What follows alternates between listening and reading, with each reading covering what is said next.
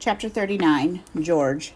Large fans are positioned near many of the events, but they don't cool you off unless you're standing directly next to one. The teachers and adult volunteers have already taken all the good fan standing spots. My jeans stick to my legs and sweat covers my forehead. I squirt hand sanitizer on my palms, using up the final drips of my small bottle. This day will be sweaty and dirty. I groan. The first event of the day is the egg race. One person from each team puts the handle of a spoon in his or her mouth, places an egg on the spoon, and then races across the field while trying to balance the egg. Then he or she passes the egg to the next member of the team, who has his or own plast- his or her own plastic spoon. I had to choose 10 racers for the event. I didn't pick fast runners, but steady ones. If you drop the egg, you have to go back to the beginning, so you need balanced racers who aren't all twitchy like Luke. Luke would be a horrible egg runner. Each of my Team Blue egg racers run in a circle, balancing a math book on his or her head. I read that beauty pageant contests do that to help with posture. Mario keeps dropping his book, so I replace him with Gavin at the last minute. Gavin seems more balanced, although maybe he just has a flatter head so books don't fall as easily. My racers jog over to the start of the event. So do the Team Red racers. The rest of us crowd around the sidelines to cheer them on. Lily has picked tall, fast kids, but a wobbly, fast kid won't win a race for you. I feel good about our chances. I wish I stood next to one of those portable fans, but I'm sweating from more than the heat. I'm sweating from nerves because I'm worried about what might be planned by my team. that could be nearly anything. There's a buzz of excitement for the first event to begin, and that makes me nervous. Butterflies flap harder. I look down at my notebook, clutched tightly in my grip. I've jotted down all of today's events with my lists of who will be participating in what, but I've also scribbled down ways I think each event can be sabotaged. Principal Klein smiles broadly while the contestants gather around him and a parent volunteer explains the rules, rules that I'm sure someone will be breaking. I read the list of potential hazards I wrote in my notebook. Someone should be planning on, someone could be planning on untying everyone's shoelaces so they trip, digging a giant hole for the racers to fall into, unloading a cage of chickens to attack our team. Maybe chickens can identify which eggs belong to them and they will seek revenge. Throwing erasers at our runners to knock eggs off spoons. I hear Brian and Seth like to play a game called Eraser Wars. Replacing our eggs with eggs that are about to hatch. We can't carry a live chicken on a spoon. But honestly, my list doesn't seem particularly helpful. Stop staring at that page, orders Lily. She pushes my notebook away from my face. Hey, you could wrinkle the paper. I brush my notepad to smooth it out. How else are we going to figure out what's happening? Scan the crowd, use your eyes, watch everything. Hopefully, we'll spot the plan. If there is a plan. Lily frowns. Oh, there's a plan. Somewhere. I nod. I know she's right, and I mentally check the things off my list. Everyone's shoelaces are tied, no one is holding erasers, and I would notice a cage of angry chickens or a giant hole in the ground. Half the racers line up behind the starting line, which is also the finish line. The other racers jog to the opposite side of the field for egg swapping. Bella will be the first racer for my team. She's short and a gymnast, and I figured gymnasts have great balance. Team Red's first racer is Wesley. He's a good athlete, but tall. He'll lose time if he needs to bend over and pick up a fallen egg. My racers are all short, so the egg has less distance to drop. While Principal Klein finishes explaining the rules to the racers, Simon carries two baskets of eggs. He puts down one by Team Red and the other by our team. He wipes his hands on his legs, rubbing off some sort of goop. Egg yolk, I think. My stomach is in knots. Lily taps me on the shoulder and points to Seth and Brian. They are smiling and whispering, and smiling and whispering is never a great com- combination when it comes to them. I can't hear what they are saying from this far away, though. Lily and I should keep my eyes out. Maybe I should also keep my ears out. I sneak closer to them, gliding past Maya and Trinity, skipping past Daisy, and leaning in behind Kim. The yolk's on them, says Brian with a giggle. Seth nods all over them. You crack me up. Exactly. Then they laugh loudly, too loudly. I strain to listen to more of their conversation, but other people are talking, and I can't hear anything else unless I move even closer. But then my eavesdropping would be way too obvious. At the starting line, Bella and Wesley hold their egg filled spoons in their hands.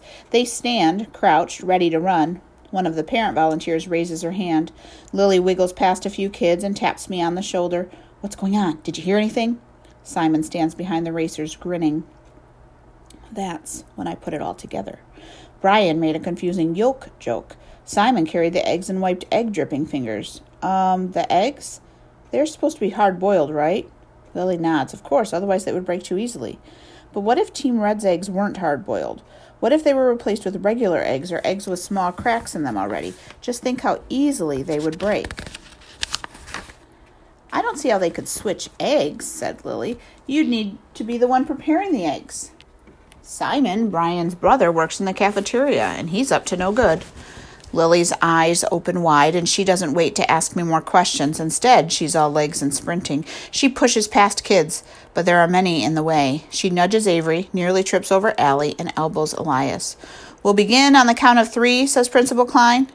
I'm not sure if Lily is going to make it to the starting line before the event begins, and if she does, I don't know what she plans to do. All I do know is that if our principal discovers that eggs have been switched, field day could be canceled before it even begins, and our entire class will probably serve detention for years. As a team captain, Principal Klein could keep me in detention until high school. Maybe I'll never be allowed into high school, let alone middle school next year. One, says Principal Klein.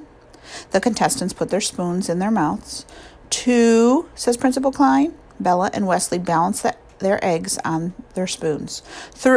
Before Principal Klein can finish even saying three, Lily bludgeons past Derek and Mario. I see the entire disaster clearly. Lily is running too fast. Her foot hits Mario's left leg. She topples forward, both of her legs leaving the ground as if she's trying to fly. But she can't fly. Instead, she rams directly into Gerardo, who stands behind Wesley next in line to race for Team Red. Gerardo stumbles forward and smacks into Wesley's back. Wesley lurches forward, his mouth opening and the spoon toppling out. Wesley falls to the ground. The egg splatters, cracking into pieces. Wesley falls right next to the shattered egg. But Lily is like a freight train that can't stop. She continues falling forward past the stumbling Gerardo, hitting Pete and flopping to the ground, where her shoulder collides with the entire basket of Team Red eggs. The basket falls over. Lily's entire body continues skidding forward, still moving and sliding directly on top of the eggs.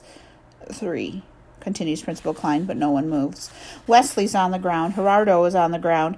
But worst of all is Lily. She lies face first on top of about two dozen broken eggs. Lily rolls over on her back, eggshells sticking to her hair and yolk smeared across her face. She looks up at Principal Klein, who stands only a few feet away.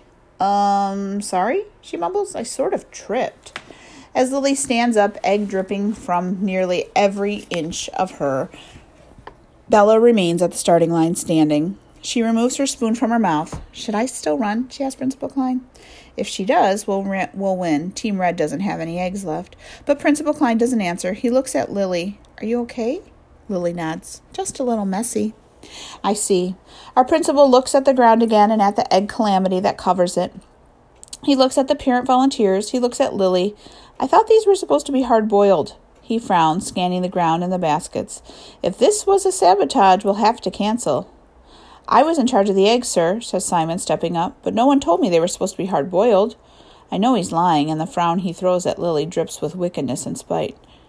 Oh my, says our principal. I'm not sure how things got so confused. Yes, they are always hard boiled. I wish I had known that, said Simon. Taking care of the eggs is an important job, you know. Of course it is, says our principal, nodding vigorously. No one can blame you, but we don't have enough eggs to go forward with this event, I'm afraid. He looks again at the parents and then at the egg mess. He shakes his head. We'll just call this one a tie. Lily is a walking egg disaster, but she real- releases a long sigh of relief. So do I. Lily looks happy, even with eggshells sticking to her eyebrows. I think our team would have won this event if we hadn't decided to cheat, but I'd rather a tie than win dishonestly. One event is over, but I know that this is only the beginning. Who knows what other trouble is planned and whether we'll be able to stop it. I will just it will just take one mishap to ruin everything, and I don't think I can plan on Lily tripping over someone's leg before every event. Anyone have a spare towel? asked Principal Klein. And a parent volunteer hands Lily a rag to wipe off the yolk. But I have a terrible feeling that things are only going to get messier.